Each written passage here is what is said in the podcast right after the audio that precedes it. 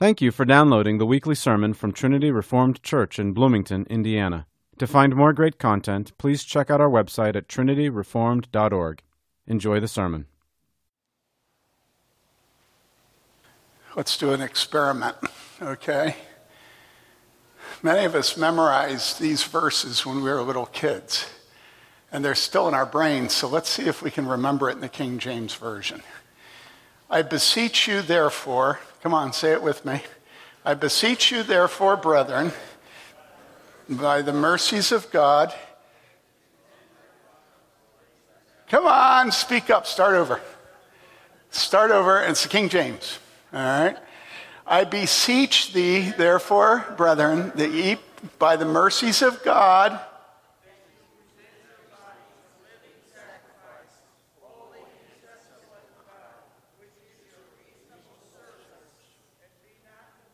Come on, come on. Now stop, Bob. You guys don't know the second verse?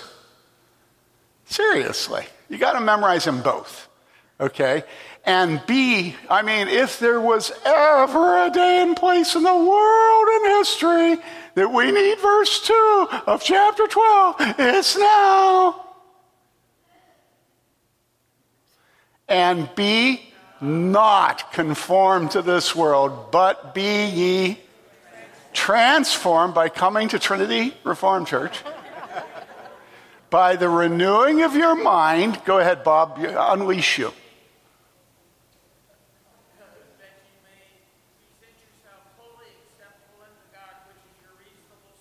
Yeah, yeah, yeah. You, nah, you blew it. We're talking verse 2 and be not conformed to this world, but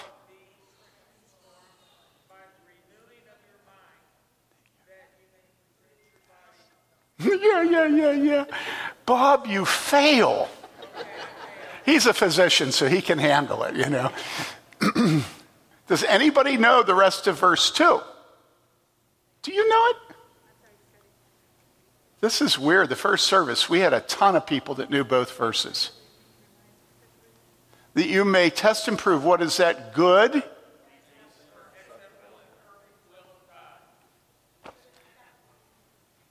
And do you know by what comes next?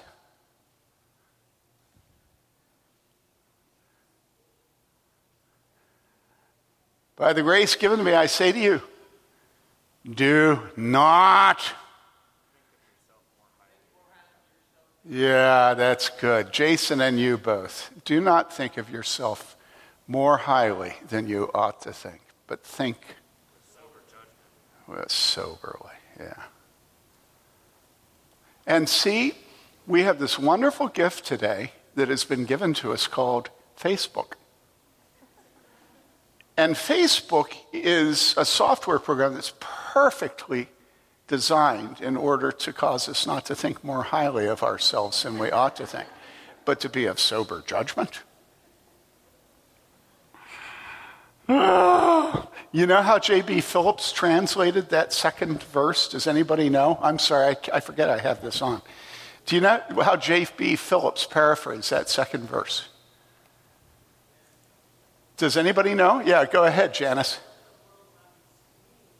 Press you. Yeah, do not allow the world around you to pre- squeeze or to press you into its mold.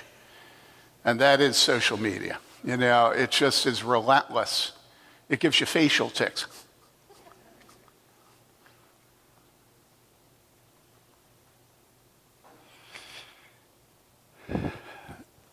So every week I give a sermon a title. I always title it by the text, not by my own words, but I use the words from Scripture because I figure that helps me to remember some part of the text. And so this week I was finding it particularly hard to remember what the text was. And so I gave this sermon the title, Therefore. That's the title this time. Therefore. What on earth? Why therefore? Well, I'll tell you in a second, but first let's hear the word of God, which is eternally true. Therefore, I urge you, brethren, by the mercies of God, to present your bodies a living and holy sacrifice, acceptable to God, which is your reasonable, which is your spiritual, your logical service of worship. And do not be conformed to this world, but be transformed by the renewing of your mind so that you may prove what the will of God is, that which is good and acceptable and perfect. This is, this is the word of the Lord. Let's pray. Father, feed us from your word now, we pray. May the words of this faulty and sinful man and the thoughts on all of our sinful hearts, may they be purified and made acceptable by your truth. We pray, O oh Lord, our strength and our Redeemer. We pray in Jesus' name. Amen. Last week, we had a passage that was all about worship. You remember. And we said that this was the end of the first 11 chapters of Romans. Um, so now we've moved to chapter 12. You know, there weren't verses or chapters in the original letter, it just kept going from paragraph to paragraph. And so this is the first statement of the Apostle Paul to the church in Rome. As soon as he gets done opening up God's plan of salvation. So the first 11 chapters are the Apostle Paul opening up the truths of God's plan of salvation. Okay? And then he says, Glory to God. Then he says, therefore, and this is habitual with the Apostle Paul. He's constantly, in his letters, opening up doctrinal truths, all right? We hold these truths to be self evident, all right? He goes through the doctrine. And then he says, therefore, I urge you, brethren, that you present your living bodies. And then he opens up in the rest of the book what it means for you to present your body to God. Okay? All right. Now, I want to go on a 20,000 foot high flight through the first 11 chapters so that you feel the weight of this word, therefore. Okay? So let's start the flight. The first 11 chapters start, you remember, in chapters 1, 2, and partly chapter 3. You remember that whole section has to do with the wickedness of the world. He starts by talking about the wrath of God against all ungodliness. Then he says, okay, you want to know what ungodliness is? I'll start with the Gentiles. And he talks about how the Gentiles give themselves to idolatry that instead of looking at the beauty of the Creator and the diversity of the rainforest and sexuality, manhood and womanhood, and all this stuff, that the pagans, the Gentiles, have decided that they're going to worship the creation and forget the Creator. And so they show all this uh, really sophisticated and what is almost a synonym for sophisticated, which is decadent. This decadent worship of God's creation. And that decadent worship keeps descending down, down, down until it gets to homosexuality. And that's the supreme expression of the degradation of idolatry that you can't even bring yourself to love a woman. oh my goodness, I just realized this as I'm preaching. I mean, think about that. What is worshiping the creation rather than the creator but self worship? It's narcissism. And what is the ultimate expression of narcissism but a woman loving a woman and a man loving a man? You can't even love a woman. It's awful. And then knowing that he's got the Jews right in the palm of his hand because he's shown the degradation of the Gentiles, those lawless, filthy, uncircumcised people.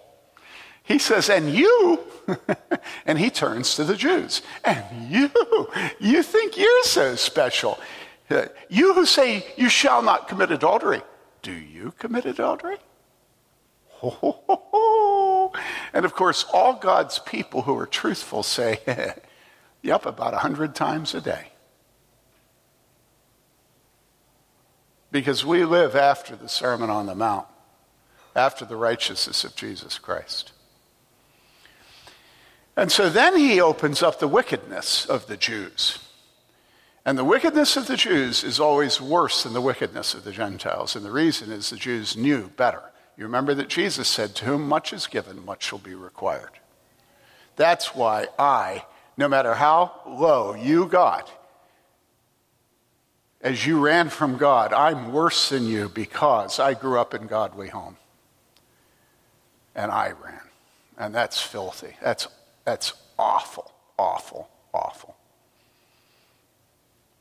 And the Jews were sons and daughters of God, and they ran from God and they refused to obey him. And it was awful. And so he opens up the, the sin of the Gentiles, the world, and then he opens up the sin of the Jews. And when he gets done opening up the sin of the Jews, then he opens up the fact that nobody can be saved by their own good works, their own values, their own law, their own righteousness, their own. And again, as Christians, we're prepared to be very perceptive about the bankruptcy of the morality of Gentiles, you know, or worldlings, people who don't believe. And so occasionally I lampoon single use plastic bags you know, I say, isn't this something? This is what the world has devolved to, where the way you parade your righteousness is by bringing a cloth bag to the supermarket. And we all laugh. But then you look at littering laws, you know, you look at laws having to do with global warming and how many, how many gallons or liters you can have in your toilet, you know and all this, this endless, you know, I never forget looking on uh, what used to be known as Jordan Avenue, which we've all repented of, okay? I remember being there a block up from Sample Gates, and there was a law enforcement officer standing at the stop sign looking into the laps of people driving by. Why was he there? He was there to make sure that he would give a ticket to anybody that didn't have their seatbelt on. Now, of course, I'm, you know I'm not against seatbelts, but we look at the morality of the world and we just laugh because at the same time as they're being very rigid about seatbelts and global warming and how many gallons you have in your toilet and whether, you know, all this stuff, single use plastics, all this stuff, right? We have our own set of good works. What are they? Well, they have to do with educating our children. We don't send our children to public school. Well, not unless it's up in Partyville, where everybody's a Christian, you know. In other words, we show our values by training our children up in the way they should go, knowing that when they're old, they don't depart from it. We show our law keeping by how? We're in church Sunday morning. We're not, we're not We're not thankful that we can go to the soccer match, you know, and, and, and escape church. We're even members of a church. In fact, even when the pastor talks to us in the doorway and rebukes us, we listen to him, we honor him, right? And we also don't smoke, we don't drink. Well, we smoke, but we certainly don't smoke cigarettes, right? And we drink. But we certainly don't drink scotch. We drink bourbon or Budweiser. And we don't wear denim skirts, right? Right? Y'all with me? but we are modest, you know? And we don't, we, we may rule our home as a woman, but we hide it. You know? You know? In other words, we have all these sort of biblical laws that we bring to God and to the church, and we say, I'm good enough to take communion. So the Gentiles have their homosexuality in single use plastic bags, and the Christians have their private education and um, single use plastic bags.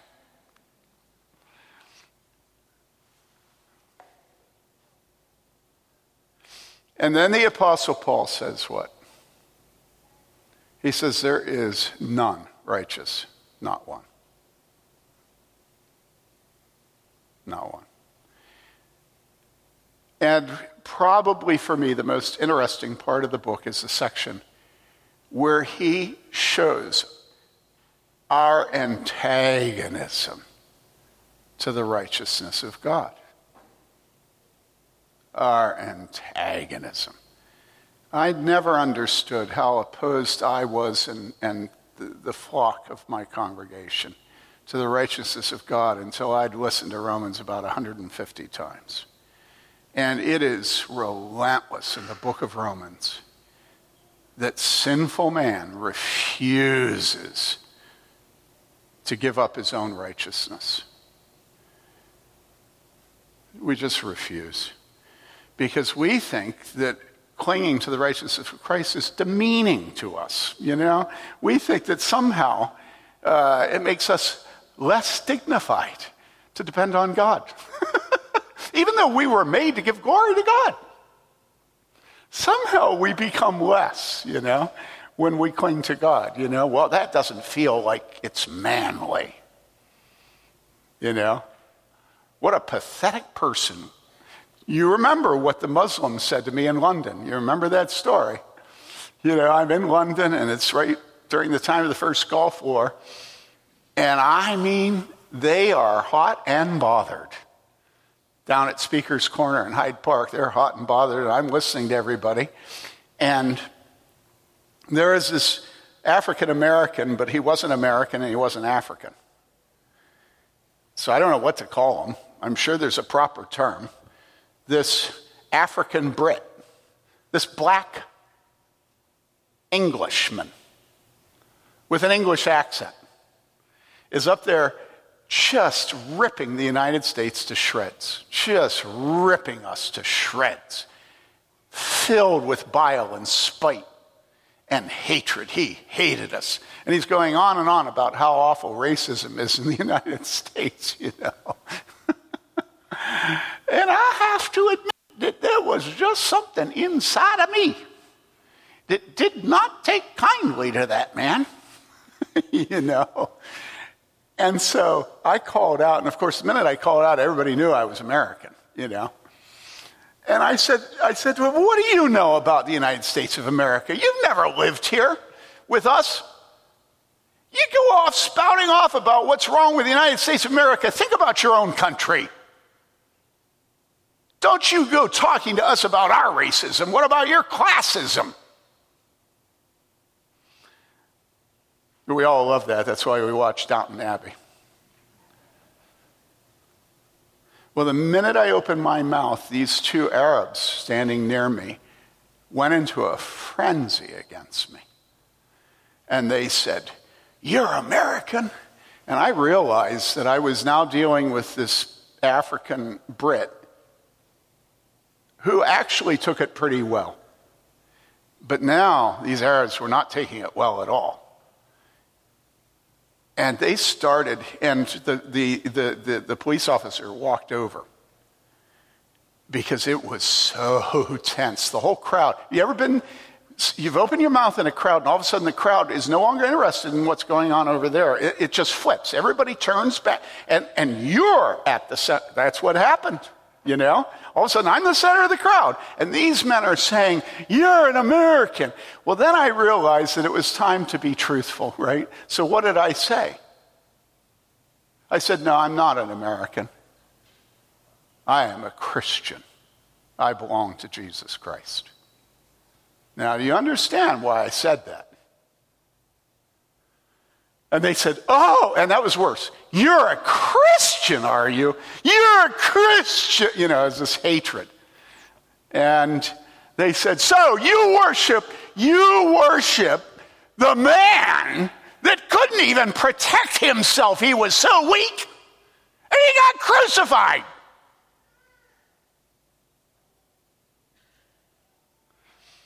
And I've never heard that before. You know, in America, we're all Christian enough that we don't make fun of Jesus for dying.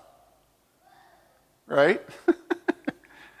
but it, it sort of made a certain sense to me that if you weren't a Christian, and especially if you were a Muslim, you know, you would listen to that and you, and you yeah, that does kind of make sense. If he was God, why, why couldn't, why didn't, I mean, he saved others.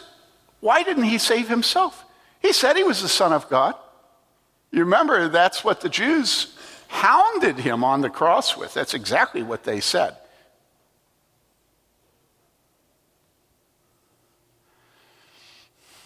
And I said, I said, it doesn't occur to you, does it?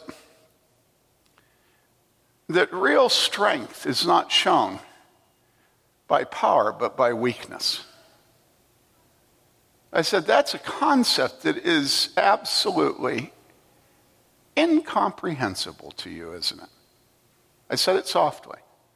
And it was clear I wasn't communicating with them. So then I decided to try another more aggressive tactic.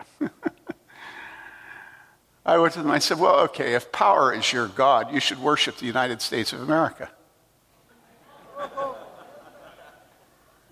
And they started frothing at the mouth. And they were just like screaming at me and trying to ask me what I meant at the same time, which is difficult. And I said, Well, by your own admission, you said that power is your God. And I said, the truth is, nobody in this world has the power of the United States of America. And so if you worship power, you should worship my country. And that was it. There was no other conversation.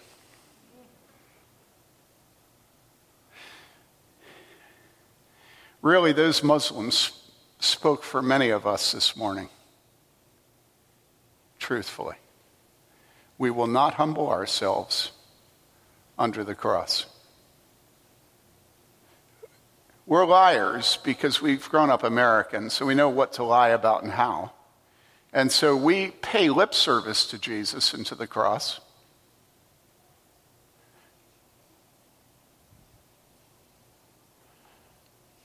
But we hate admitting that we have nothing to give God. We hate to admit that.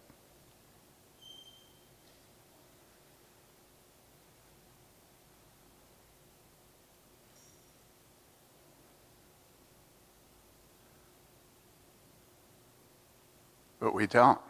We don't have anything to give God. He's done it all.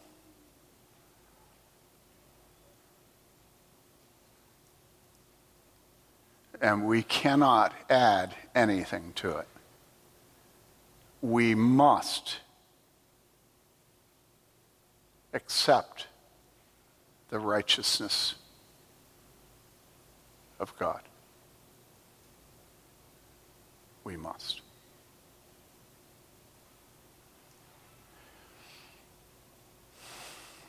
Well, of course, we're all weaselly, we're all squirrely. Mary Lee and I were sitting on the back deck watching the hummingbirds. I said to her, You know, they remind me of toddlers. It's like they're. And that's the way we are when it comes to faith. The minute we give up on our own righteousness, then we turn faith into righteousness. you know, there is a certain inevitability of our moralism and self reference. And so then we say, okay, fine, I know it's the righteousness of God, but I get that righteousness by putting my faith in Him. And so the Apostle Paul says, uh, not quite, no, actually. Uh, faith is a gift. And the reason you have it is that God, you ready for this? That God chose you. you were elected from before the foundation of the world. God predestined you. Now, how many of us feel predestined? Chosen.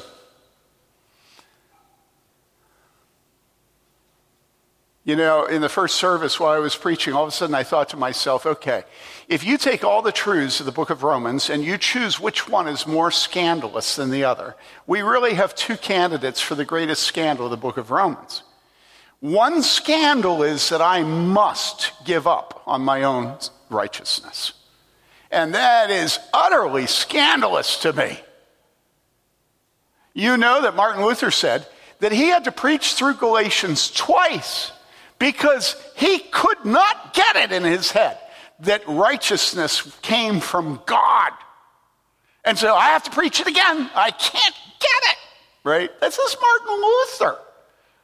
And so that's scandalous. We are, we are made to reject the righteousness of God and to try to bring something in our hands to God. And then on the other hand, you have this one about God's choice that God hardened Pharaoh's heart and that God chose Jacob and did not choose Esau.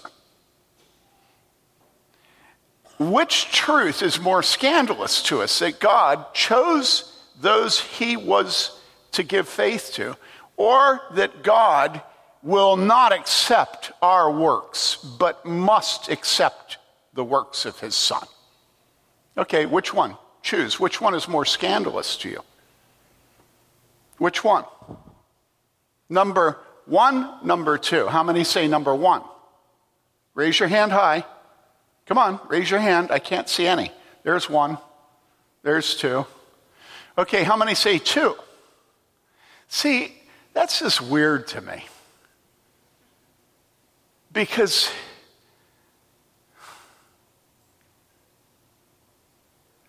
I don't know the way I see it is if you have learned that there's nothing you can give to God, but that you must receive, okay, how big a step is it to receive faith? The, the thing that you have to be careful of if you raise your hand for number two is that you're almost to the point where you're saying God did everything he could, but he didn't choose faith.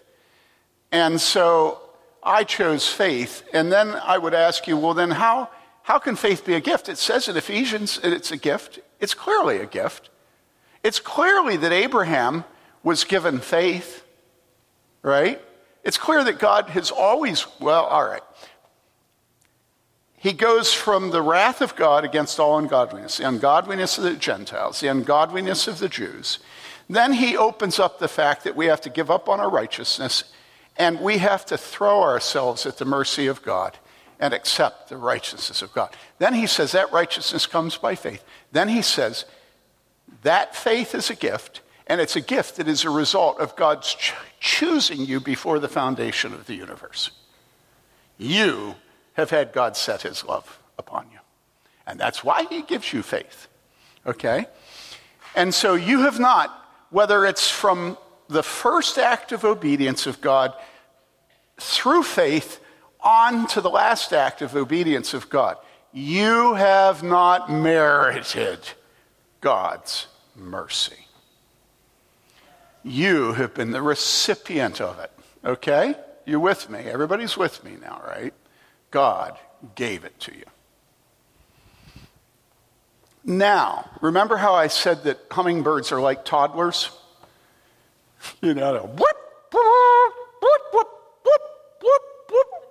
You never have any idea which way they're going to go. You know, it's just insane. And they're so fast. You know? The Apostle Paul knows we're a bunch of hummingbirds. And he knows precisely where we're going next, which is, well, if it's grace, then let's sin that grace may abound. In other words, if God has really declared his ollie ollie in free over his people, then let's have it ollie ollie in free. You know? Let's all give ourselves to what gives us pleasure and happiness. Because it's all of grace. And that is precisely who I am and who you are. Why? Well, because we're sinful. When I was preparing to preach, I came across uh, something John Calvin said. And it's so simple. I was reading it. He wrote this five centuries ago. And I just thought, whoa. So let me read it to you. He says, he's commenting on verse 1. And he says, Unholy men in order to gratify the flesh, anxiously lay hold on whatever is set forth in Scripture respecting the infinite goodness of God.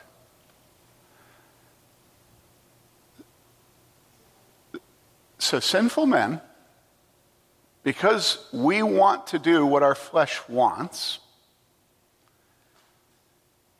are aggressive in grabbing on to what Scripture says about the goodness of God.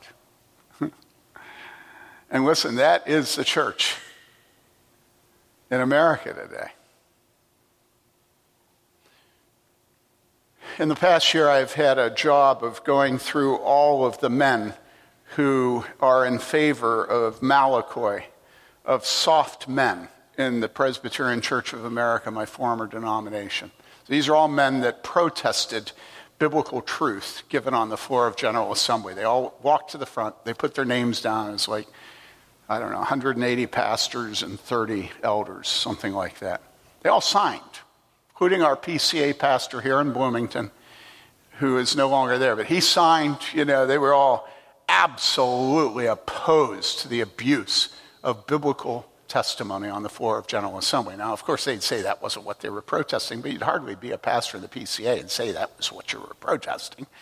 So I thought I would go through all of these men, I'd write their names down, I'd find pictures of them, and I would put the church they serve, I'd put the seminary they went to, because you, you should assign some blame to the seminary that produced men who are cowering on homosexuality today. I mean, we all know why they do it. But if you're a place that prepares men to be shepherds of God's flock, protecting them, so you put up the seminary, you put up where they did their undergraduate work, because a lot of them did their undergraduate work at Covenant College, the denominational college, and other Christian colleges, Taylor University, Wheaton College, you know. And you want to know, don't you? You know, you want to know where, what professors trained them. Then I put up the names of all the pastors they work with and the elders they work with because you want elders that have the faith to tell their pastor to shut up, right? Not in the middle of the sermon, but, right?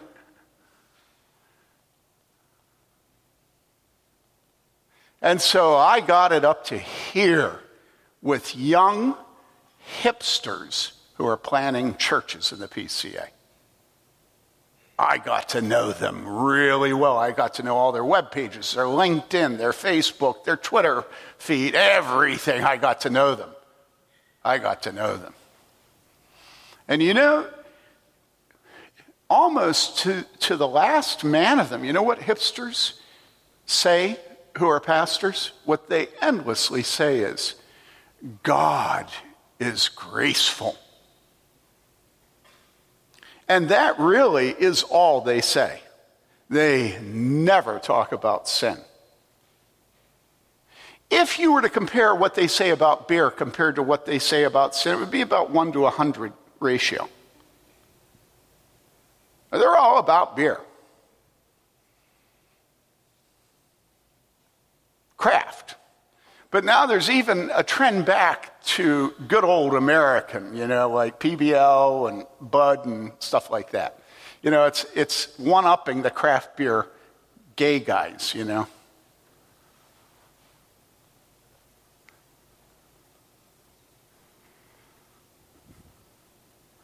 And what did Calvin say? Calvin said this. He said, Unholy men, in order to gratify the flesh, anxiously lay hold on whatever is set forth in Scripture respecting the infinite goodness of God. And so, what we do is we take God now, bear with me, we take God's feminine traits and we make much of them, and we take his masculine traits and act as if they don't exist. Now, you say, oh, Tim, God isn't feminine. And I say, no, all I'm talking about are the parts of God's perfections, his attributes, which sit well with a decadent 2021 crowd. And you know his justice and wrath don't sit well with us. And you know his sovereignty doesn't sit well with us. And you know the doctrine of Scripture that the wrath of man praises God doesn't sit well with us because we've spent the last year and a half being wrathful and keeping God out of it. And so, what John Calvin is pointing out here is that we have a habit of trying to make God into love without holiness, of trying to make God into long suffering and merciful without wrath and anger against the wicked. Now, if you think that I'm exaggerating here, you go into your home and you watch the interplay between you and your wife and the discipline of your son.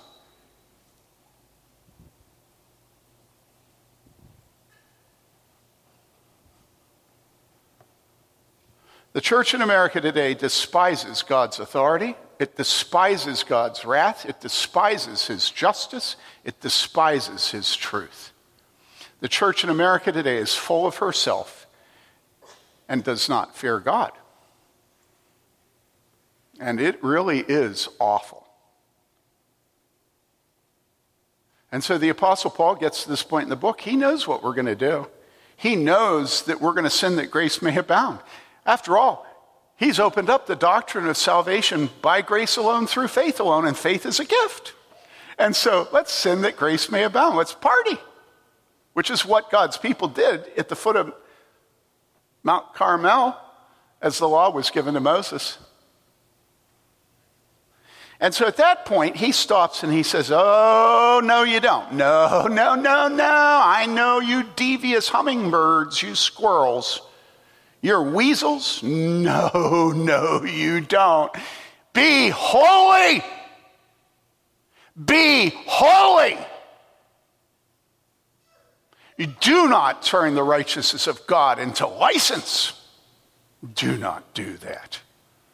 And all of us, when we got to that section in Romans, just passed through it easily because we knew none of us had any tendency at all to turn God's grace into licentiousness.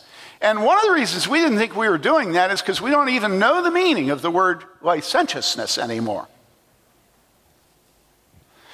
Just as we don't know the word antinomian anymore. And anytime a word has been lost, what that means is that you are completely that. And anytime a word has been found, you know you completely ain't that. And so we've lost licentiousness and we've gotten passion. We have no passion about anything and we're completely licentious. And the reason we have no passion is that we're licentious. We've been, the word is satiated. you know, I'll bet you don't know that word either. What does it mean to be satiated? okay, you ready? We'll play like we're eating at our dinner table, like I used to do with the kids. Okay, you want to know what satiated means? It means that you've had so much of it that you've become inured. And you say, what does inured mean? I say satiated. Listen, people, we have given in to our lusts and our pleasures so much that men can't even get excited by women. The most exciting thing other than God that there is on the face of this green earth.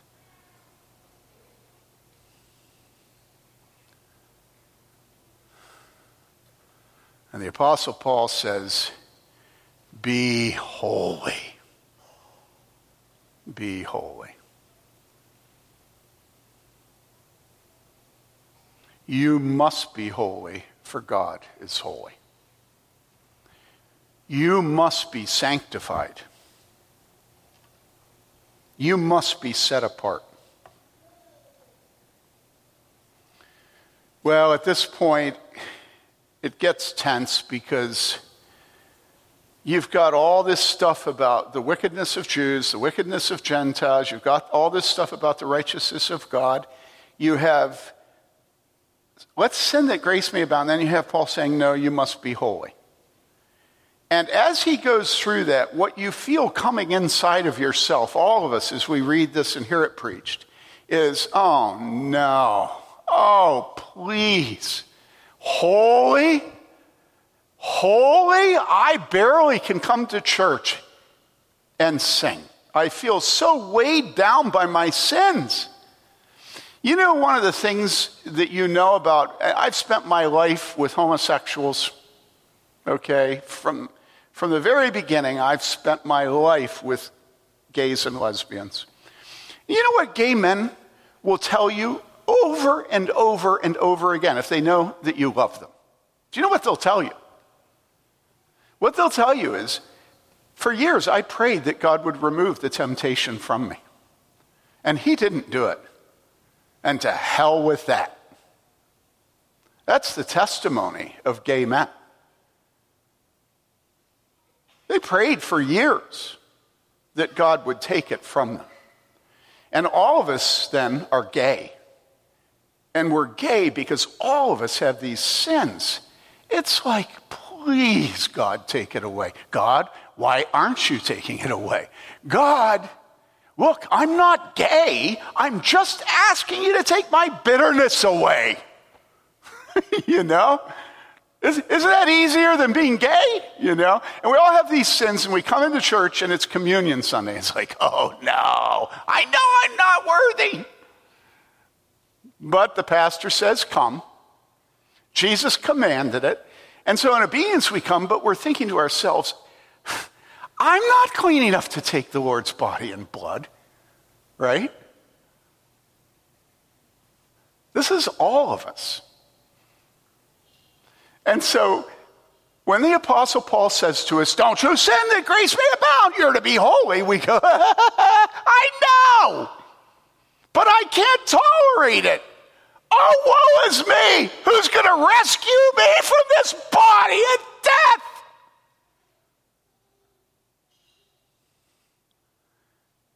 And then the Apostle Paul writes, Thanks be to God through Jesus Christ. And so the Apostle Paul completely opens up our own incapacity.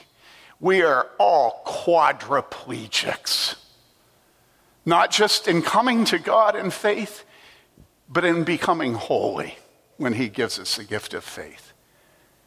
And He reminds us that the normal Christian life is the hopelessness of the conflict between our two natures. And he even puts himself into that. He even talks about how he doesn't do what he wants to do, and that he does do what he doesn't want to do. And in the last day, I just had this thing, and it's like my wife. I knew what she. I knew what I.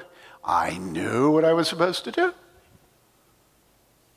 and it wasn't because she was being uh, dripping faucet at all. She repressed herself she stifled herself. I saw her stifling. And I went to bed, and it's like, oh no, oh no. All night, wake up, blah, blah, blah. And then finally, I resolved it in the morning. And by God's mercy, this time it was resolved on the side of God. Thanks to the help of my wife. Okay. This is the normal Christian life. This is it.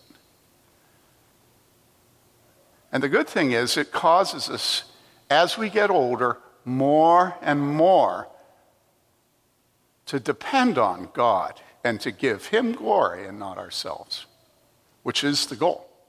is the glory of God.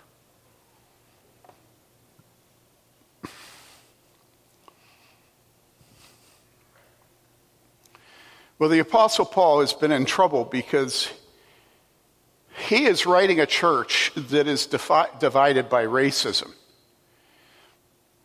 And he's been holding in abeyance the whole question of the relationship between God's people, the Jews, and the world, or the Gentiles.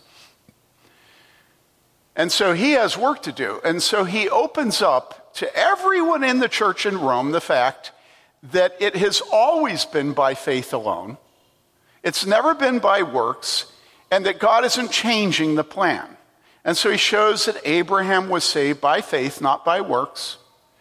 And then he talks about the fact that not only was Abraham saved by faith, but that faith was the gift of God, and it came by God's choice. So this is when we get into this second scandal of choice, election, predestination. He says, listen, you see it with Pharaoh, you see it with Jacob and Esau, it's God's choice. All right? It's God's choice. When you look at your faith in Jesus Christ, you should give thanks to God that you have it, because He's the one that gave it to you. Okay? But now He's opened up the issue of the Jews and the Gentiles, right? And He knows He has hanging fire. he knows He has a divided congregation.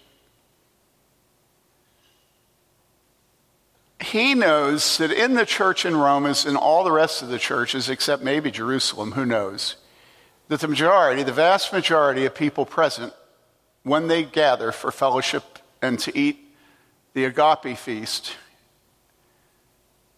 and to devote themselves to the teaching of the apostles in prayer, he knows that the vast majority of them are Gentiles. And that the Jews are most noticeable in that they're absent. And this seems as if it's a complete abandonment of everything in the Old Testament. The Old Testament is filled with promises to the Jews. So then he has to go back and say, no, no, no, no, it's not an abandonment. God's word is not contradicted by this. God has always worked according to his sovereign purpose, and his purposes are really, really inscrutable. Impossible to predict, impossible to control, impossible to understand. And then he gets into them. And it's so fascinating that he even says that God's saving the Gentiles so that the Jews will be jealous. you know, I mean, who in their right minds would have come up with that as the explanation of God's relative work of Gentiles and Jews? Well, I think that if we plumb the depths of God's plan, what we're going to find is that God decided he was going to make the Jews jealous. None of us would have come up with that. It doesn't seem worthy of God, you know, God to use jealousy. But the Apostle Paul shows that God is willing to use the racism, the self centered groupism, the, the, the national and ethnic identity of us vis a vis one another to cause us to look at them and say, and that will make them angry and jealous that we're here and they're not. And sooner or later, they're going to come in. And that's essentially what he explains that God's purposes involve making the Jews jealous with the entry of the Gentiles into the kingdom of God. Okay?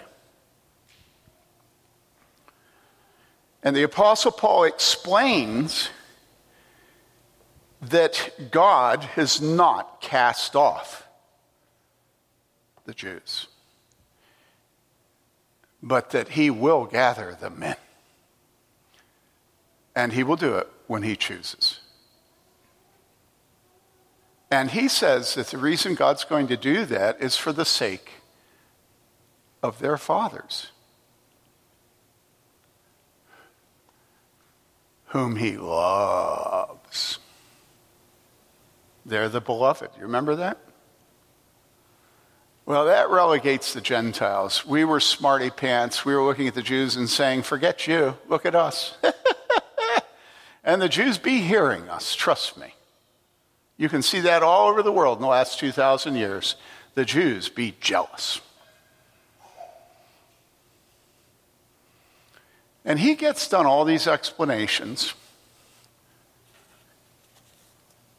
And he ends with, oh, the depth of the riches, both of the wisdom and knowledge of God.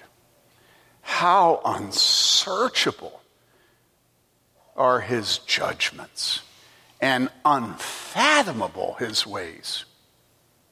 For from him and through him and to him are all things. To him be the glory forever. Amen. And the next word is what? Therefore. Therefore. I urge you. Now, what is the meaning of the word urge?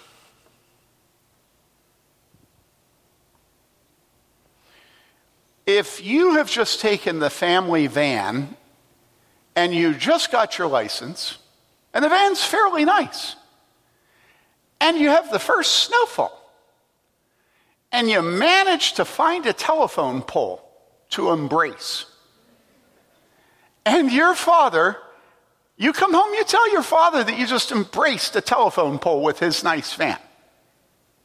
Does, does your father urge you? No, he doesn't. Not if you're me. No, no, no. It, you require a few hours to get to the point of urge. I'm just angry. It's like, you did what? When are you going to be more careful? I'm the first snow. The first one! You had to do it, didn't you? Now, I, I didn't yell like that and stuff, but I was not urging. Urge is halfway in between command and plead. Urge is tender. Urge is a father that loves his children. And he simply does not command them, but he urges them. And so the first thing I want you to notice is the Apostle Paul is not on a power trip with us here. The Apostle Paul is lowering himself to our level by saying, urge. Okay? I urge you. That's the kind of thing a dad does that owns our hearts if we love our father. I urge you. Oh, yeah, dad. Dad, I felt it before you opened your mouth. Trust me. I urge you. And then that little word that we always pass over because it really has no application to us today, which is the word brethren. Right? I mean, you know, this is the most obvious thing in the world, right? Ms. Editor. I'll bet all the time you run into that word being used inclusively in the text that you're editing, and you just let that word stand, right? I had, the, I had the experience of doing a chapter for a book with Crossway Books, which is the Gospel Coalition, complementarian, you know, that whole thing, you know, the conservative publisher. And, and uh, the editor took out all my gender inclusives that were masculine. Anytime I said brethren or man to refer to a group of men and women, they, they deleted them. And I called up the editor. I said, Now, really, Wayne, Seriously? We've spent the last few years fighting to keep the male inclusive in Scripture, but when I write, you take it out? oh, brother. So the Apostle Paul is so not PC. Too bad the Holy Spirit didn't know what was going to happen today and inspire things in a way that would have been helpful. You know? Now, I urge you, brethren and sister, I urge you, men and women, I urge you, siblings, I urge you, people, I urge you, persons, I urge you, humans. But that's not what he says. He says, brother. Why on earth does the Apostle Paul say brother? Well, for three reasons. Number one, God created Adam first, then Eve, and man is the glory of God, and woman is the glory of man. And this is scripture. I'm just quoting scripture to you. And so our language should reflect the priority of Adam.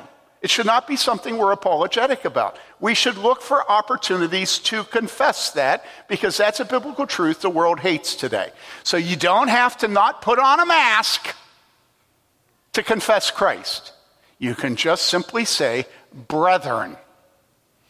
And that will get them even madder. Okay. But are there any other reasons?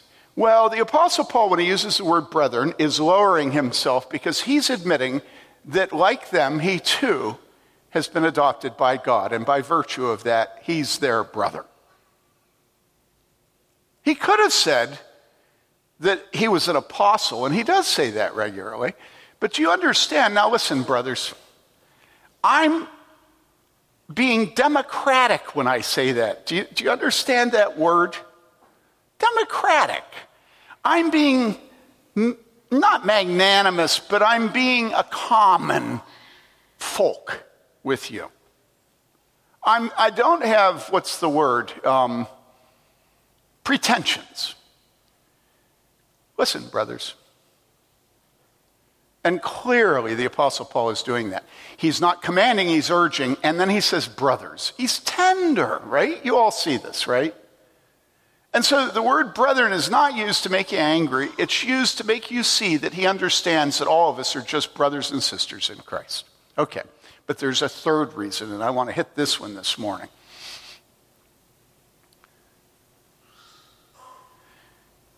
If I'm speaking to a congregation and I have not grown up in an editor and publisher's home, and I haven't spent decades reading the New Yorker, and I haven't given a lecture to the linguistics department on God language here at IU, which I did once, you know, and I don't know all these famous leaders of the Christian world, and I haven't had a girlfriend in high school who every time I would say girl, she said woman. Consistently, if I ever said girl, she said woman. And so when I was in high school, I was trained never to say girl. In other words, if I had not had my entire life living in Madison, living in Boulder, my living in we, if I had not had my entire life hammered into me that I was not to use the male inclusive. Are you with me? Okay. Back when I was 30, I was in a presbytery meeting in the PCUSA, and some poor sucker who had just gotten out of seminary got up at a meeting and he used the word he to refer to pastors. And I mean to tell you, those woman pastors in that room, ho, ho, ho, ho, they were angry. And one after another shamed him publicly. And that poor sucker, he never recovered. And so when I got up, I said, Well, since I'm not supposed to say he, and I'm sure not going to say she, I'm just going to say it. And that lowered the, the decibel level a little. Everybody kind of laughed and realized maybe we were getting a little bit too uptight about this thing. Okay?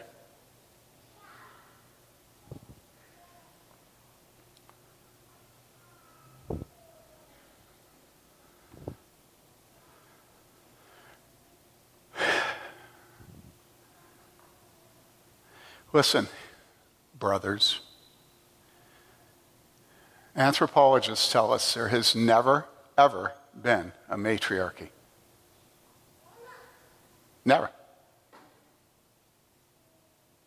There's never been a matriarchy. Even when the Iron Lady got done with the UK, she did not leave behind a matriarchy. That was the demeaning term that the New York Times used for Margaret Thatcher. They made fun of her for the very thing that they wanted all women to become, which was iron ladies. And there has never been a matriarchy because God is the Father. And God has dignified the male of the species with his preeminence. And it is integrally tied to his fatherhood.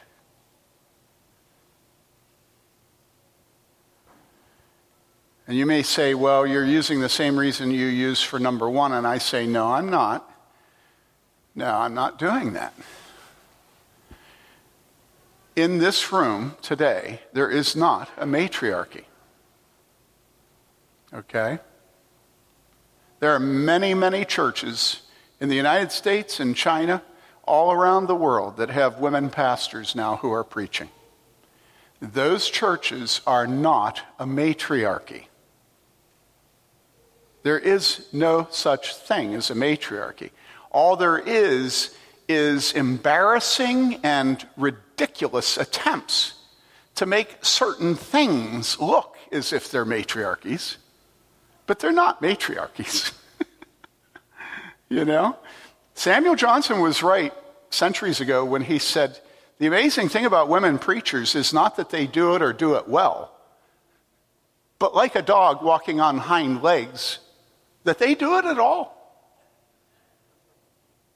And that truth is as true today as it was at the time of Samuel Johnson, who did the first dictionary of the English language. Its successor is the OED, if you know what the OED is.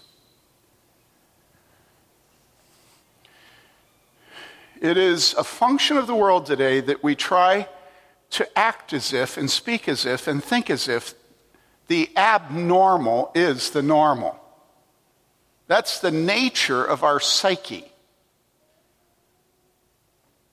And so we make much of the abnormal and act as if the normal doesn't exist.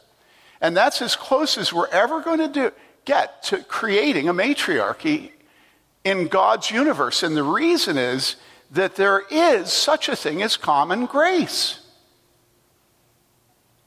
God, in His mercy, does not allow us to get as bad as we could be. And we should give thanks for that. The rain falls on the unjust and the just, or I should say, the just and the unjust. And part of God's rain that waters the earth is fatherhood. And so you look at the Western world today, and we appear to be perfectly focused on killing fatherhood. Are you with me? I mean, it's like an orgy of hatred, patricide. And nevertheless, look here. Look around you.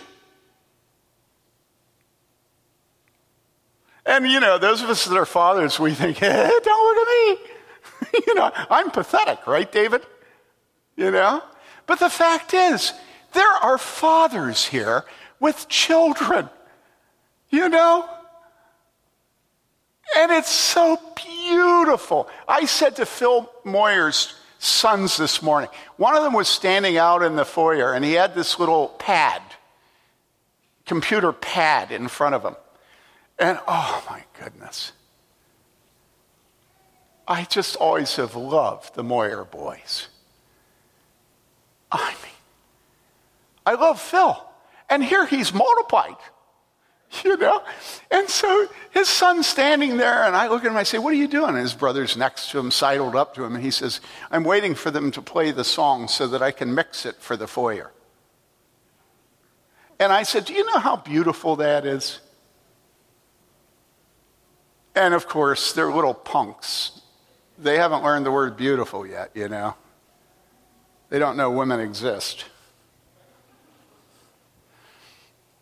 And I said, Do you know that there's nothing boys like more than to work with their father? Ah! Well, standing next to them was a little boy whose dad just died. And I realized I had a problem. you know, because I didn't want to make you sad.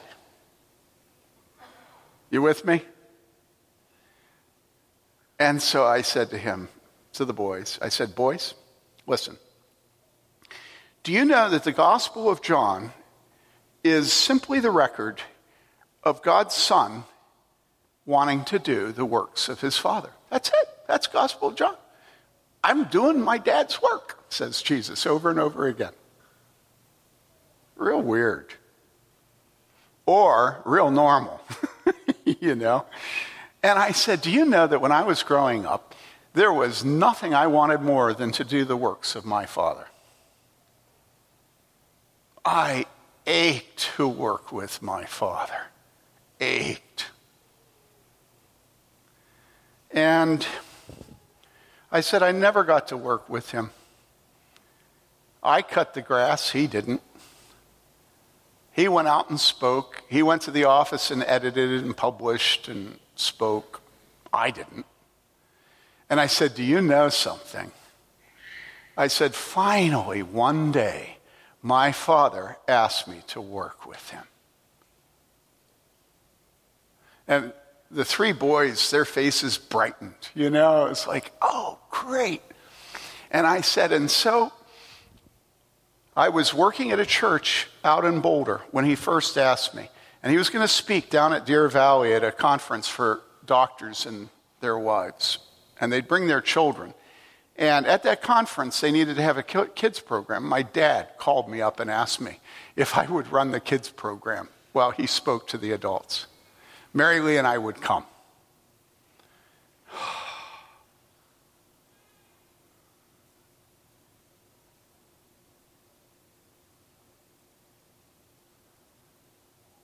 I said, You know what happened?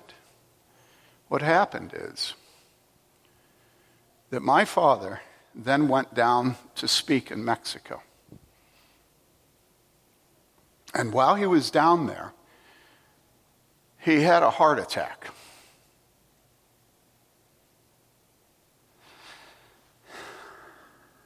I didn't cry with him.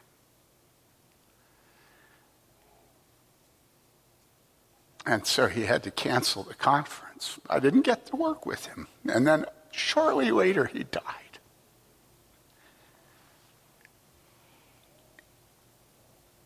And I really don't know if there was ever anything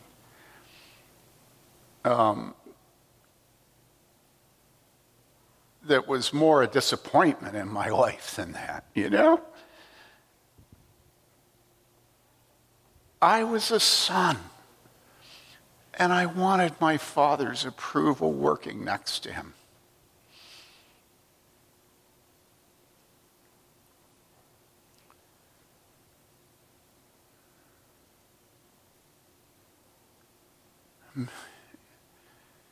And we cannot give in to this wicked world that is trying to destroy the knowledge of the Father and the Son. And this does not demean women. Women are at their glory when their son wants to work with their husband. And if this is a truth that you hate, you must repent. God has made sons to be fathers. For God so loved the world that he gave his only begotten Son, that whosoever believeth in him shall not perish, but have everlasting life.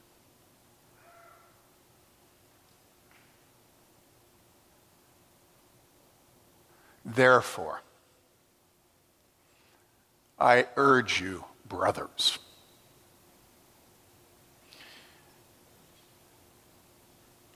Why does he say brothers? He says brothers because men are proud and obstinate and cantankerous. And did I say proud? And cantankerous and unteachable and resistant and firm and stubborn. And women are compliant.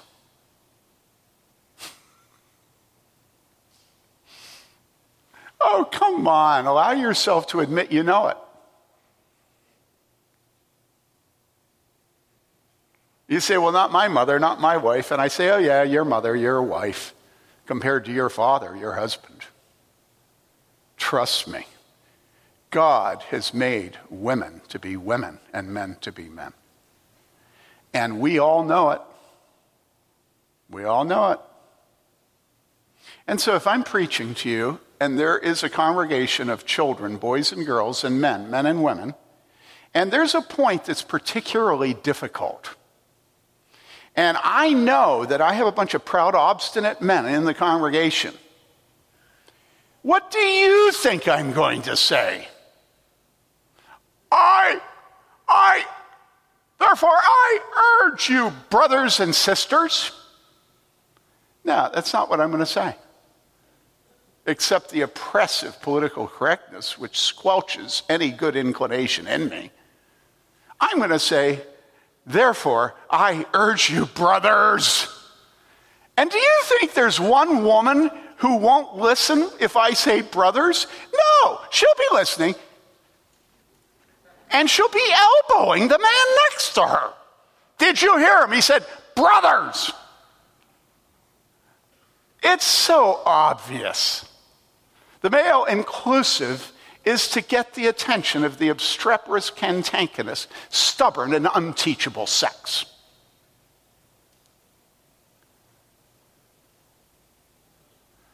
When I speak to a couple, I watch the wife's eyes. Did you know that? And I know what direction to go by whether she's happy or sad with me. It doesn't make women perfect.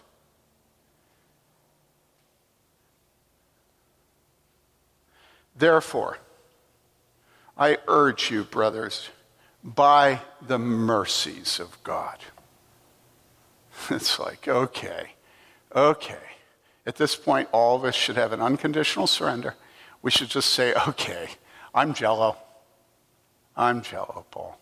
What do you want from me? Therefore, yeah, you did your work, and it was hard, but we made it through. And I honor you for doing that hard work. It was heavy lifting. Therefore, I urge you. Okay, you're not commanding me. Okay, you're urging me. Brethren, I cop to it. I'm a man. I be hearing you. And my wife be elbowing me. Brethren, by the mercies of God. He has been merciful to me. That you present your bodies. So you remember in the Heidelberg Catechism earlier in the service that I belong what? That I belong what? Body and soul. Let me ask you a question. Did John Coltrane belong to God, body and soul? You don't know what I'm talking about, do you? You go home, get on YouTube, and listen to John Coltrane's most famous album called Body and Soul. What about Jimi Hendrix? Did he belong to God, body, and soul? Voodoo child? Charlie Watts, I read after he died, and I kind of like the guy. I mean, how many rockers of that level love their wives when they die? What about Mick Jagger? Does he belong to God, body and soul? How about Dre?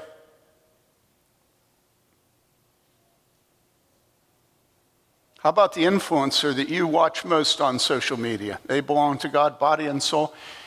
Therefore, I urge you, brethren, that you present your bodies, soma, bodies, that you present your bodies, everything you have, you are to present to God as a living sacrifice. A living one.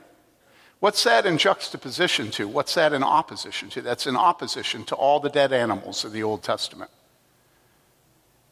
All those dead animals are pointing to you, and you are a living sacrifice, and you are to present yourself to God as a living sacrifice, which is holy and acceptable to God.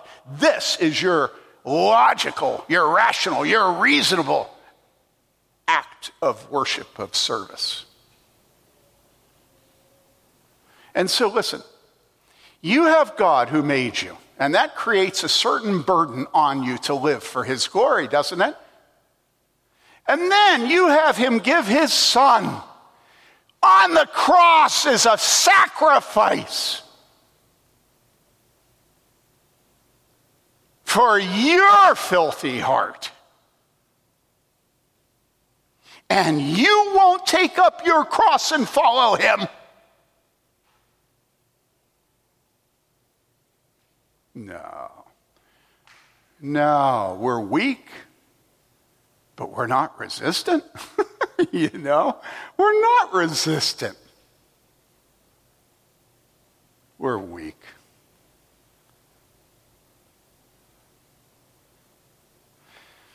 Jesus said, If any man will come after me, let him deny himself and take up his cross and follow me.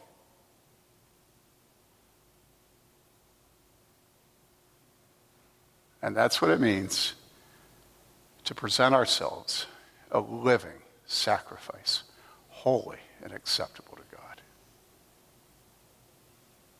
And it's only our reasonable act of worship. Look what he's done. And are we not going to give ourselves to him? Are we not? Let's pray. Our Father God, we are uh, very, very weak. And Father, we do ask you to be merciful to us. You have shown us our sin, our pride. You have certainly shown us our weakness. And so, Father, command us as you will and give to us everything that you command. We ask in Jesus' name.